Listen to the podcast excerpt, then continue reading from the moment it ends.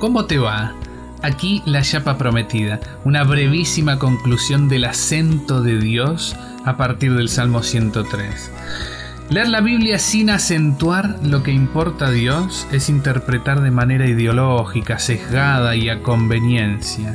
Cuando Dios habla, el hombre es su aliado, su hijo, su búsqueda, su herencia, su centro para amar al mismo tiempo que rescatar.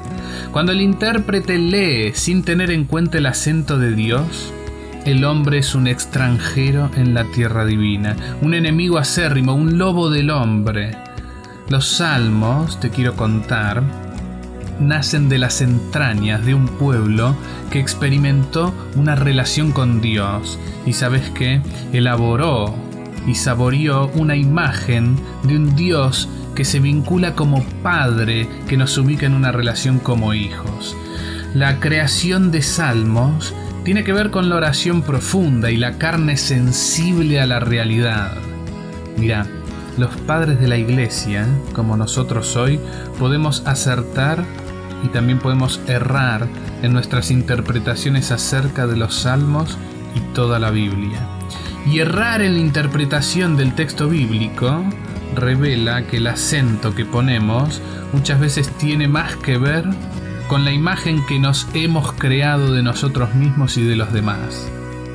Eso, imagínate, llevado a la imagen de Dios es muy delicado, porque al relacionarnos con un invisible, caemos en la trampa de llenar ese vacío con nuestras propias sombras. Por eso tantas veces el Dios predicado es un Dios a nuestra imagen y semejanza, un Dios con minúscula y de ello no escapan ni los padres de la iglesia ni los cristianos de hoy. Una solución posible es volver a leer los textos sagrados a la luz del tiempo histórico en el que fueron creados, pero salir de allí en un tiempo prudente. ¿eh?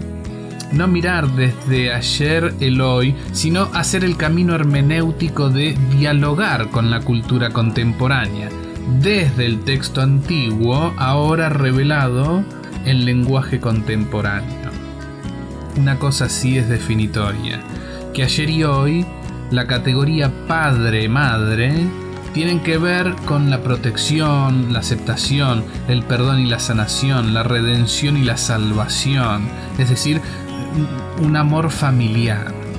Entonces, desde las subcategorías que se desprenden de padre y madre, debemos ponernos frente a la palabra de Dios con las lentes de Jesús de Nazaret, intérprete visible del Dios invisible.